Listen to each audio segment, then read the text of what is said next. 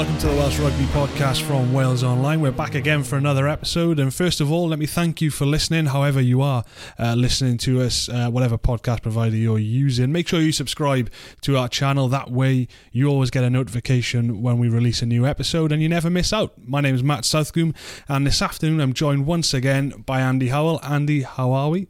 Pretty good. Uh, thank you, Matt. Good stuff, good stuff. Obviously, uh, we were, we were with you a couple of days ago. We we were talking about the Wales team, but since then things have moved on slightly. Uh, we thought there might be a bit of a storm brewing with the residency rule having, you know, Wayne Pivac having selected uh, Johnny McNicholl and Willis Halaholo, who have just qualified on residency. As such, uh, it has blown up a little bit over the last few days, and we'll get into that shortly. Now, before we do get into that, I think it's important just to run everybody through what the rules are. Um, this is basically how you become eligible eligible to play for a team. You're either born in that country, you have a parent or grandparent who is from that country.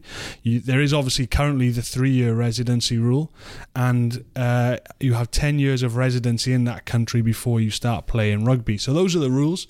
Um, former Wales centre, British and Irish Lion Gavin Henson, as I'm sure most of our listeners will now be aware at this point, had some pretty strong views uh, on the selections of Johnny McNicholl and Willis Halaholo in Wayne Pivac's side. He he's pointed out that they weren't Welsh. Um, he said he used to rib his ex teammates who had qualified for the side on on um, residency as well, um, and some of them agreed, uh, according to Henson. Um, and he felt like the, that it should be okay as long as you've spent a certain number of years in that country. Andy, what was your reaction to Gavin Henson's uh, few tweets uh, the other night? Yeah, I'm not surprised because Henson's always expressed his uh, his uh, opinion. I was watching him on TV last week. He was uh, on the hunted, won the competition, you know, fugitive, raising money for cancer. But this time he is doing the hunting and he's hunting Willis Halaholo and Johnny McNicholl. Henson, he caused a bit of a storm back in 205 in his book after the Grand Slam by Grand Slam year when I think he said the same things about uh, Cockbain, Brent Cockbain, Sonny, uh, Sonny Parker, uh, and uh, the other guy at the um, at the time. So, you know, Gavin, he would strike a chord with a lot of Welsh supporters and a lot of rugby followers throughout the world because this is, uh, it's not a, a, phenomenon just in Wales. This is happening, you know, in all the major rugby countries where people uh, go to those countries and they end up playing for that team dare I say it, very often for the monetary side of it, as Nathan Hughes, the Fijian, who's been capped by England. He's one of the few who's ever come clean about it. He didn't say, I'm immersed in the culture in England or anything like that. He just said, I'm playing for the money. It was like 20 grand or 20,000 a match. He said, in Fiji, we pay for like, play for a tenner. Mm. and and that's it, and uh, that's the nub of it. Uh, uh, for a lot of it, I'm not saying it's the same situation with uh, Willis Halaholo and Johnny McNicholl because clearly they are well paid and uh, day jobs with um, with Cardiff Blues and uh, McNicholl with the, the Scarlets. I, I I think Henson, I think he's got a point, but Wales are just playing by the rules. So if the rules are in place, why shouldn't why sh- should Wales cut off their nose to spite their face? And uh, you know when England got a lot of foreigners playing in their team. Yeah, we'll get on to that in just a little while. Um, John Mulvihill, Cardiff Blues head coach, was up for press yesterday. Obviously, um, Halaholo, one of his players at the Arms Park, and, and obviously on the agenda was Halaholo's Wales call up and the residency rule in general. This is what Mulvihill had to say uh, about the residency rule. I think um, if players who are uncapped elsewhere um, spend a significant amount of time um, in their region and they've really bought into the culture. I can't see a problem with it. I know that the rules now are five years, and maybe that's probably a bit more reflective of what, what I, I think probably should happen worldwide. Um, you looked at uh, the Japanese team, there's probably 10 um, boys who are non Japanese, but um, if, you, if you meet them and you spend time with those guys, and I'd coached a few of them over the last number of seasons, that they are absolutely ingrained in their culture. They speak fluent Japanese. That they love it, and um, you know that they're they're happy to play at the top level in on the big stage um, for for Japan. And I'm sure that um, the boys who are picked, who are outside of from outside of Wales and have done their residency, will feel the same way about playing for Wales. So, so there we have it then, Andy. Uh, Mulvihill. Uh, yeah, I'm not buying that at all, because uh, how many players, overseas players, actually stay in Wales afterwards? I can think of uh, two New Zealanders now. My old mate Hemi Taylor has got a farm in uh, West Wales, and uh, ex Blues captain, capped a few times by uh, New Zealand actually. Uh, uh, Xavier Rush, though he now, of course, he never played for Wales, but Hemi played quite a lot for uh, for Wales. They've stayed over here. Um, Jason Jones Hughes, he was about for a while. Not sure if he still is. Sonny Parker was, but I understand he's gone back to New Zealand. Most of them end up going back to where they come from. So you know all about immersing cu- culture. I love living here and all. Yeah, on a short term basis. So, so where, where do you fall on, on the residency rule? Do you, do you end up, are you more in the Gavin Henson camp or are you more in the John Mulvihill camp of supporting it, although you don't perhaps agree with some of his views? You know, where do you stand on that residency Right. rule? I'm in the Gavin Henson camp, which is as follows. I agree that players should be able to play uh, for the country of their parent or grandparent, and that's it. Otherwise, I think there should be a residential a residency period of ten, like ten years. That uh, and if if it's a child, it's a different situation. But I think once a child is over as a teenager, perhaps 13 years age, they should be covered by the 10 year thing about playing for that country because you know clubs in France and other and New Zealand have done it over the years. Australia have done it. They go to Fiji, Samoa, and all. They find a kid who's really good. They, they take him to Australia or New Zealand, put him in through the school system. So all pay, it's a paid for scholarship if you like. Um, and, and French clubs are doing it now. They've got academies in Fiji, I think, and Samoa. So uh, you know, so I think to eradicate them nicking those players from over there, that uh, I would have a ten year thing. So obviously we know that the the residency uh, period is going up to five years um, as of December thirty first, twenty twenty. So if you are not um, if you were if you move to a country and, and after December thirty first, two thousand seventeen. You, you, lose that three year residency and you have to be there for five years. So basically, if you're not in um, by December 31st next year, you are then going to have to be there for, for a five year period. So you don't think that's long enough? No, but I think that's a start. I can remember in the old days when Hemi Taylor, for example, was capped by for Wales. I think there was like a, I don't know if it was a Wales thing, but it was like six years to play for Wales. And because he went home on holiday, he had to start serving a period again. So it was actually years before he played for Wales. But uh, I don't think, no, five years is a start. It's much better than three years. But uh, I would like to see it be longer than that. Uh, 10 years. I'm all for players playing for their own country. I want Fiji's best players to be playing for them. If you want a game to be truly competitive at world level, you need players playing for their host countries. So, you know, it, it'd almost be a level in, be a level playing field if Fiji's players were playing for Fiji, Samoa's for Samoa, Australia were only picking Australian players, England were only picking uh, English players, Wales were picking only uh, uh, Welsh players. It would and New Zealand, New Zealanders. Uh, it'd be a much more level playing field. And I think that'd be better for World Rugby because you look at the World Cup. At the end of the day, you know, you came down to four teams in the semi-finals, and it's the same old, uh, same old four. You look at the quarter-finals, seven of the eight. It's the same old boys ruling the roost all the time. Um, I want to see rug- rugby become a, a bigger uh, world game where more countries uh, being uh, competitive, like football is.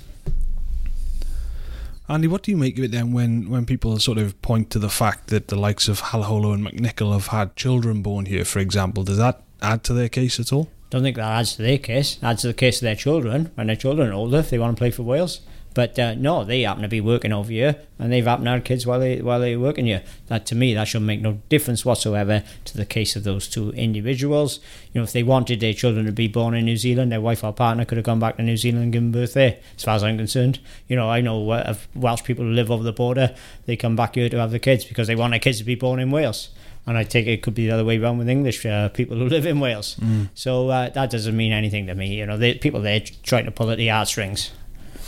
Okay, all right. We'll leave the, the residency there for now because it's a very complex issue. I'm sure there's plenty of views out there. It's a, quite Yeah, a. let me just a- stress mine. it Let me just stress about these pair that um, uh, Pivac is going by the rules and he's entitled to pick him. And uh, you know, I've got no complaints about them being available for Wales if they want to play for Wales. So your your issue perhaps then is more with the rule itself rather than Absolutely. Pivac or anybody like that. Absolutely. I think that's what's getting, you know, a lot of people are getting quite confused here when I see debates on social media and things like that. I think people largely have the same opinion, but some people assume that that people are taking umbrage with McNicholl and Halaholo personally, when I think a lot of people's um, displeasure really is more towards the rule than than anything else. And I think it's something that's going to rumble on uh, into the next. If anything, they are victims of the rule.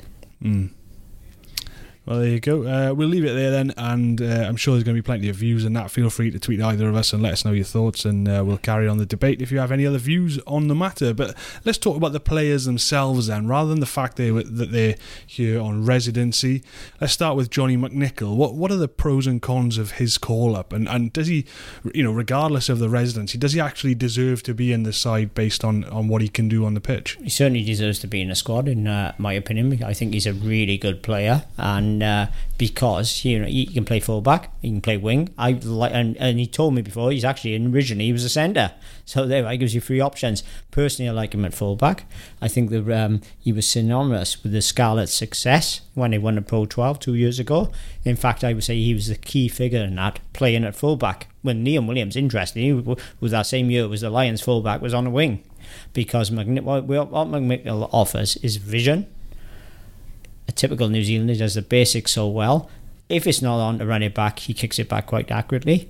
If it's on to run it back, he'll run it back. But what he's really good at doing is bringing support players into the game. He offloads exactly the right time. He's a you know, master at drawing uh, uh, defenders, and he just does the right things at the right time. And he plays heads up rugby. He just sees what's happening ahead of him. You know, um, so that's the big uh, pro with him. The, the, con with him is sometimes his defense is uh, is not uh, is not fantastic. Although if you look at his tackle count in this year's uh, Pro 14, he's made a heck of a lot of tackles. So um, you know, uh, interestingly, his last two games he's been really quiet.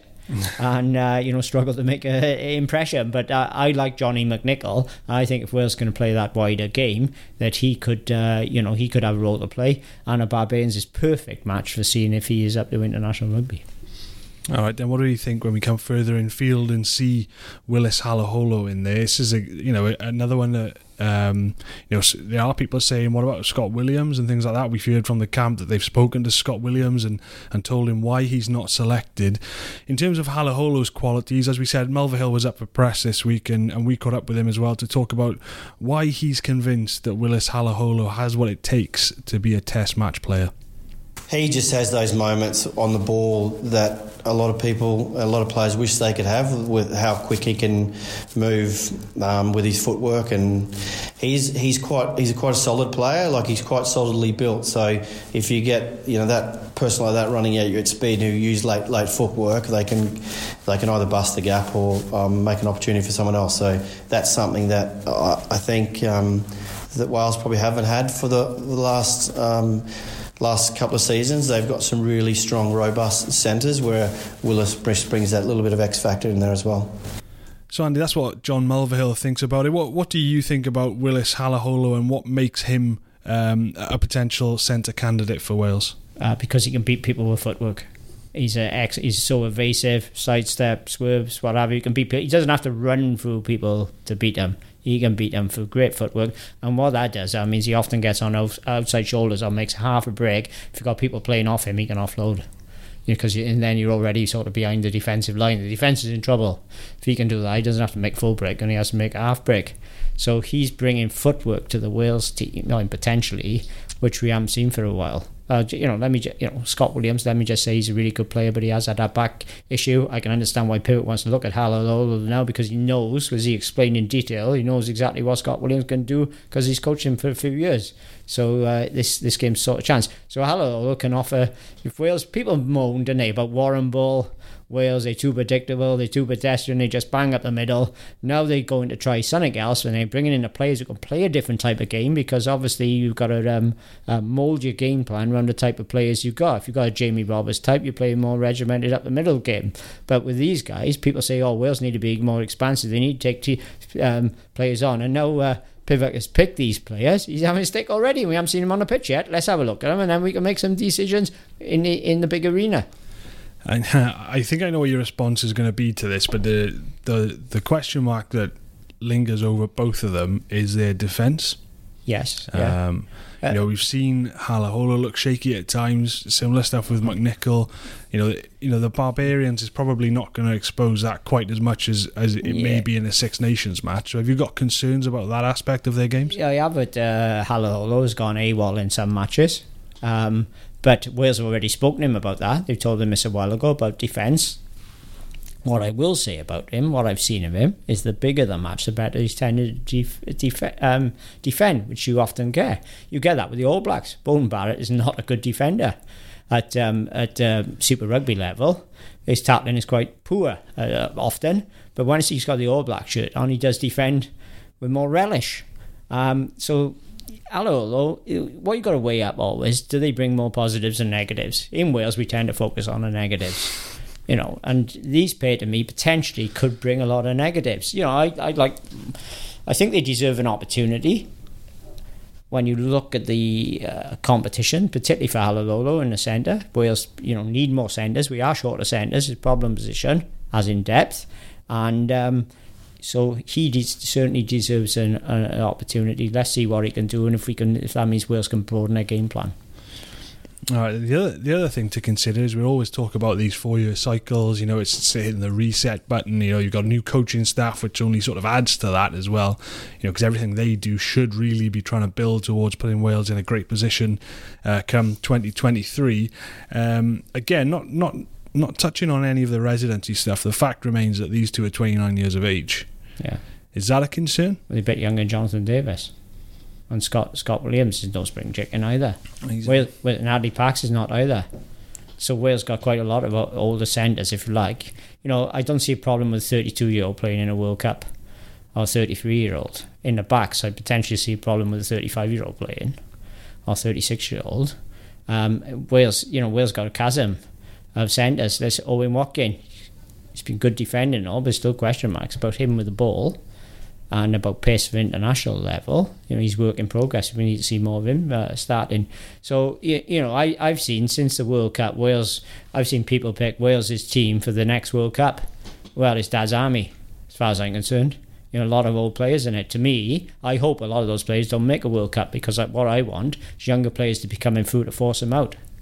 You know, it's like what they, they say anything about the old Wild West gunfighters. Guy was uh, top of the trade, shooting everyone down. Eventually, someone always comes along, finishes them off. Well, that's why you open rugby, don't you? Actually, so I'm hoping boys are going to come through like your and Thomas, Wheeler, that type of young lad. And players like that are going to force out the older players, like Jonathan Davies, like Scott Williams, like Willis Halaholo. Uh, why not? But I don't see an issue with those guys being like 28, uh, 29. And uh, you can't expect uh, lads to be. Um, you couldn't just throw young lads in there now for four years' time. As perfectly acknowledged himself, this is a results business, and you've got to get results in the meantime. All right, then let's uh, let's move on slightly then to another one of the, the sort of hot topics in Welsh rugby this week. Uh, former Wales boss Warren Gatland has released his book uh, recently. A lot of uh, interesting little anecdotes in there. One of which um, is almost his blueprint for what he thinks should happen uh, within the regions. Just to give you a slight overview of it, he's, he's um, talked about the Scarlets and the Ospreys potentially merging. Um, He's talked about the regions putting coaching and facilities first and players last, as in they need to focus on getting the right coaches and facilities in place before investing in their squads. Um, he's also touched on a, an eight club premiership and potentially uh, the WRU looking at North Wales as, as an area of growth as well. Um, what do you make? You know, this has caused quite a stir in, in Welsh rugby this week. What, what do you make of what Gatland's saying there? about the uh, regions. I agree with him. Uh, I've always thought there should have been a North Wales uh, region, as David Moffett laid out before it went uh, regional in 2003. Um, why? Why? Why do you think that? Why there should have been North Wales? Because mm. a million people live up there. There's loads of good players for this coming through the system. There's potentially huge sponsors up there. They've got a good setup. They're backed by the by councils the sport, and it's should be tapped, like in Australia with ACT Brumbies with, outstanding uh, success. The Wales professionally should be covered, like in New Zealand. You've got franchises cover every part of New Zealand. Wales should have the system here. Now instead, you've got uh, your four regional teams. They're all um, south of the uh, M4. It's uh, ridiculous all their um, all their grounds. I think I'm right in saying that. yeah, yeah, uh, yeah. So uh, it, Moffett was right at the time. Gatland's right. Really, should only be there should have only been one West Wales team because what Gatland says they're competing for the same sponsors, they're competing for the same rugby supporters in the area. I know it's the tribal thing there, but what Gatland means is they should have um, set up a team, something like I suppose West Wales Warriors or something like that for everyone to get around because at the moment crowd's been split between the two. And I mean, you could argue they played each other, Scarlets and Ospreys, end of last season, play off together in the Champions Cup. Ospreys won it, and to be honest, the crowd was hugely disappointing. Was that the core audience of both teams? And and to me, there was the answer why perhaps you should should only had one team. However, we're that far down the road now. We're 16 years into regional rugby. You, I don't see how you could, uh, unless they wanted to merge, don't see how you can do it now. I think we have uh, uh, left with what we were. Personally, myself, if I was setting up regional rugby today, looking at how it's gone, with fi- how much finance is available, I would have three teams in Wales. I would have an East Wales team, West Wales, and North Wales. So, so those teams would be playing Swansea, Llanelli, Cardiff, Newport, Colwyn Bay and Wrexham. Big matches in Wrexham where Wales A have played to sellout crowds in the past.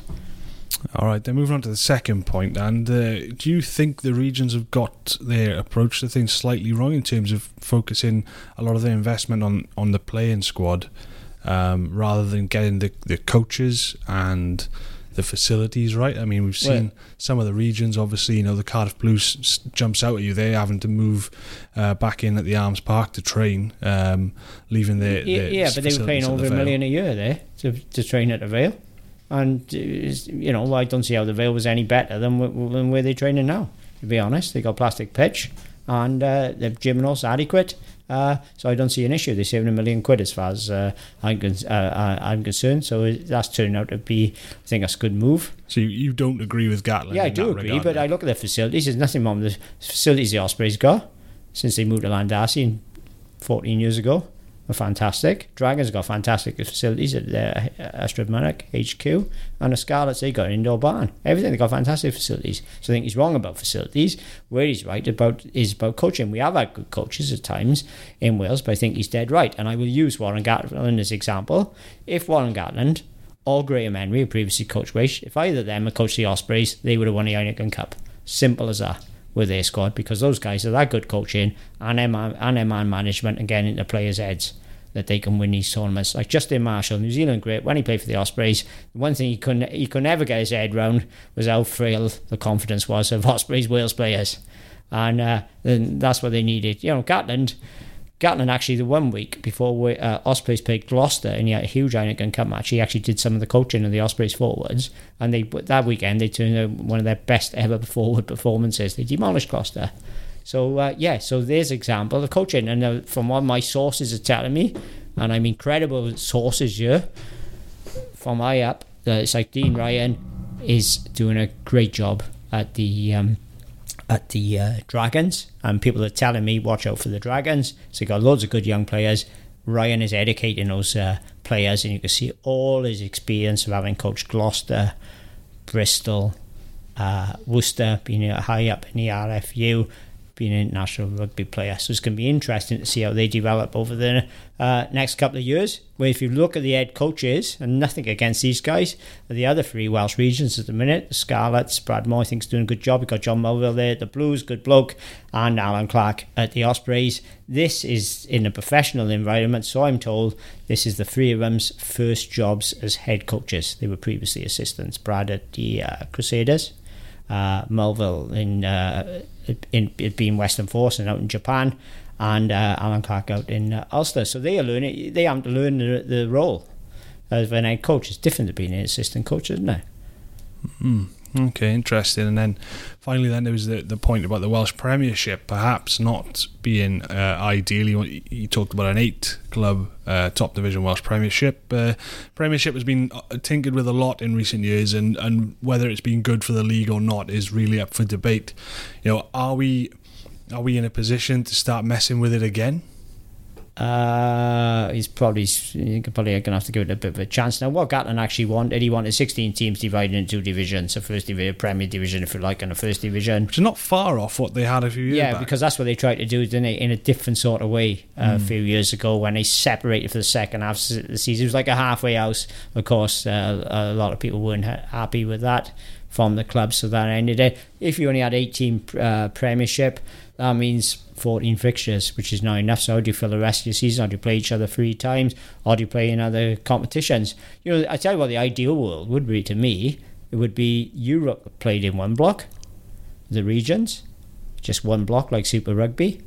The Guinness Pro 14 cut in half, i.e., so you either play just home or away, having a number of fixtures, and then some stages in the situation you have like an NPC or Currie Cup uh, type competition where okay perhaps your Wales squad players don't play in that unless it's the fringe ones but players then revert to clubs and play in a competition which would lift the standards of club rugby and players coming through. That's what I, that's my dream but it's not going to happen I'm afraid. I, I'm going to throw something at you now. Um, everything Gatland has spoken about and I think he's acknowledged this uh, would require um, a lot of people to put their own interests to one side for what Gatland believes would be the betterment of Welsh rugby as a whole. M- my opinion on these things has long been that there's not a, perhaps a myth, but you know. The, the the notion that everybody is in this together, as is often trotted out by those at the top of the game, is wrong. I Absolutely. think I think what we've got at every level of the game is everybody looking out for their own interests. And there's sure. nothing wrong with that, uh, in my opinion. You know, if I was in charge of a rugby club somewhere, I would be looking out for my rugby club first and foremost. And I think everybody's right to do that. But given what Gatland is saying here and the changes that he is suggesting, will any of these things ever happen? Given that eh, you know everybody's mindset, in my opinion, fair, fairly enough, is always to look after themselves rather than see what Gatland perceives to be a bigger picture. Uh, the only way this could happen would be between a natural merger or a team going bust at pro level. Uh, you, you know, and throwing in a towel if you like, which nearly happened last season with the Scarlets Ospreys uh, thing. You know, with the fact that these the sort of Ospreys are going to be wound up, I suppose, and go with that. And the WRU then had North Wales on standby because don't, let's don't forget they've already got their Premier team in North Wales, and it's a region, but at that level, so everything's in place up there to go up another level if they wanted. You know, the players then would um, talking about contracts in North Wales, and there could be more money on offer up there to get people to go up, you know, to go and play up there, attract them. You know, that people would go where the jobs are. Um, so that's you know, so that could be done. Um, the Premier thing. Uh, seems on the face of it perhaps the easiest thing, but there would be so much opposition from the clubs. Uh, self interest going to be very difficult to uh, uh, to, to get that underway as well to have an eight cl- club uh, premiership. What you would need, what you need, is the actual regions, and maybe Martyn Phillips and the WRU executive are trying to work towards this. Is uh, for the regions and those clubs to be working in far uh, closer harmony because there was a situation when we had sixteen. Uh, 16 teams, they were four from each region, you know, being in the Welsh Premiership so they could develop players through four, um, each of those four teams. So if you've got eight teams, you could have two clubs from each region. And uh, in theory, then, if it was um, uh, Ospreys, uh, two clubs, I know, for example, say it was um, Bridgend and Swansea or uh, Bridgend and Neath would have the you know players you want to uh, uh, want to be playing at that level. Mm. All right, then it's an interesting debate, and I'm sure again, you know, it's not the last that we're going to hear about this. Uh, but moving on to the final part of the show, then, and um, our colleague Mark Orders has done a piece this week um, talking about the Welsh players who are coming out of contracts at the end of the year. Um, they are obviously Ross Moriarty, Gareth Davies, Justin Tipuric, Rhys Patchell, Aled Davies, Cory Hill. And then outside of Wales is uh, Rhys Webb and Liam Williams. So, my question to you, and would be what is the most important bit of business amongst all that, whether it be keeping a player in Wales or potentially bringing back uh, a Liam Williams or Rhys Webb? Uh, not bothered about bringing either of those back. Um, you know, I think they've been away. Uh, couple of years now. And uh, Webb's case now, Wales is uh, quite blessed for scrum halves. You talked earlier about age, about Halaholo, McNicholl, World Cup, well, Webb's older than him. You know, he's in a Warburton camp uh, and a Tipuric camp for age, so he's probably wouldn't make the next World uh, Cup. Um, so I wouldn't be bothered about you know targeting Webb in particular. Uh, Ospreys need to be defending, uh, defending, uh, developing a uh, young scrum halves like the uh, what's the boy's name? Morgan is it? Harry Morgan. Yeah, people like that, you know. So uh, Liam Williams, position he's in, Wales region's quite well blessed around it. Personally, I'll buy with him. I think the two players there you want to tie down are Moriarty. I think is rightly he stays in Wales because he hasn't got enough caps. not doing. I think he'll want to stay in Wales because obviously he can't be a better buzzer playing international rugby. Could it? Uh, okay, be great plus playing for the Exeter Chiefs on a weekly basis, but still not play, like playing international rugby. So, and uh, it, and, and p- listeners need to bear this in mind as well. It's huge money if you're winning. You're playing for Wales and you're winning. These Welsh players, for the last 13 months, I would have thought before stoppages, they probably pocketed in the best part of 150 grand each, which is a lot of money on top of their regional salaries. So when you factor that in, they earn as much as they would be in England, perhaps more over the last 13 months. But of course, you're not guaranteed that. It depends on selection and match day uh, squad. But Moriarty, I think he's uh, important. The other, uh, I picked two others out of that as well. I think Rhys Patchell is because I think we need our playmakers playing in Wales in uh, Welsh uh, rugby, and all teams need good playmakers. That's the key to um, you know uh, good campaigns. So I think it's important. Patchell as well. He's quite still quite young. We need him to, to stay in Wales and develop here and be working with the coaches all the time because the Pivac regime they intend going out and they've already started doing a lot more work themselves with the regions, which is a good thing. And the other one I would uh, actually pick out of that lot is uh, Cory Hill. Now, whether or not he'd be wanted outside Wales for big money, I do not know. But, um, you know, he was joint captain with Ellis Jenkins of Wales in uh, uh, in Argentina and against South Africa uh, last year. And potentially he could be the next uh, uh Wales captain because he's, uh, you know, he's uh, proven with Wales to be a, a born leader. And okay, he hasn't played for ages because of fitness issues, but he's you need him like Alun Wyn Jones you know, did the job for years at the Ospreys as captain. You need Cory Hill, captain in a, a, a region, and being involved in that in that Wales setup. You mentioned two current Dragons players here. What do you think the Dragons' chances are of keeping uh, both of those guys? I mean, a lot of Dragons fans, for example, thinking they're not getting value for money with Ross Moriarty yeah, but in he particular. was injured. He had the concussions, didn't he, last season? So he missed a lot of rugby through that. So uh, they're thinking that. But, uh, you know, if the Dragons kick on, they will need players like Ross Moriarty. If they were playing in the Champions Cup, you wouldn't need Ross Moriarty, you know, big big lads. Mm. So you do need that player. So I think they are, uh, yes, they got loads of back rowers, but. Um, and young Taine Basham was in the Wales squad. It's fantastic prospect. Play right across the back row. Would he be? I doubt though he'd be a number eight at the top level because he's a bit light. Um, so Moriarty, you know, the Dragons. Okay, they need, and they're going to be governed by pay bands. Even if he plays for the Dragons or somewhere else, he's going to be at the same bit in the same pay band. So uh, really, they need to uh, try and keep him, and he, he, should play World Cup. By the way, he should play a lot more matches for him, and then particularly next, like next season, if they uh, if they do keep him. And then they've talked about other, but Basham, for example, he signed a new contract. But the vibes I'm getting, and this is not from the, the Dragons, this is from I, I, the I, I ranking people, is that the Dragons with the squad they got. Once they get some they gain confidence they get getting better they've got huge potential and they've been really well coached. You know from what I the vibes I'm getting is Dean Ryan is a standout coach at the moment. And he's uh, you know and how he works with those players and what he's doing with them and how he's educating them about the game. So it seems to me at the moment they're in pretty good place. And boys will want to stay there, uh, stay there and develop. I don't think, it, for example, uh, you know, say Ross Moriarty went to the Blues, is he going to have better coaching than he's having at Dragons? Or if he went to the Ospreys, is he going to have better coaching and he's having at the Dragons? Some people I've spoken to would dispute that. All right, then that seems like a, a good place to leave it for our second podcast of the week, of course. So there's plenty going on this weekend. The regions are back in European action, and there's going to be plenty of games going on over Friday, Saturday, and Sunday. We're keeping you up to date on all of that, and then we're into next week, and then suddenly we've got more international rugby to bring you. It's not a cap match, but Wales obviously playing the Barbarians uh, in just over a week's time. Obviously, Warren Gatland back in town with the Barbarians, and it's Wayne Pivac's first game, so it's going to be a particularly busy week on the rugby front. You can make sure you stay up to date with all of that on Wales Online.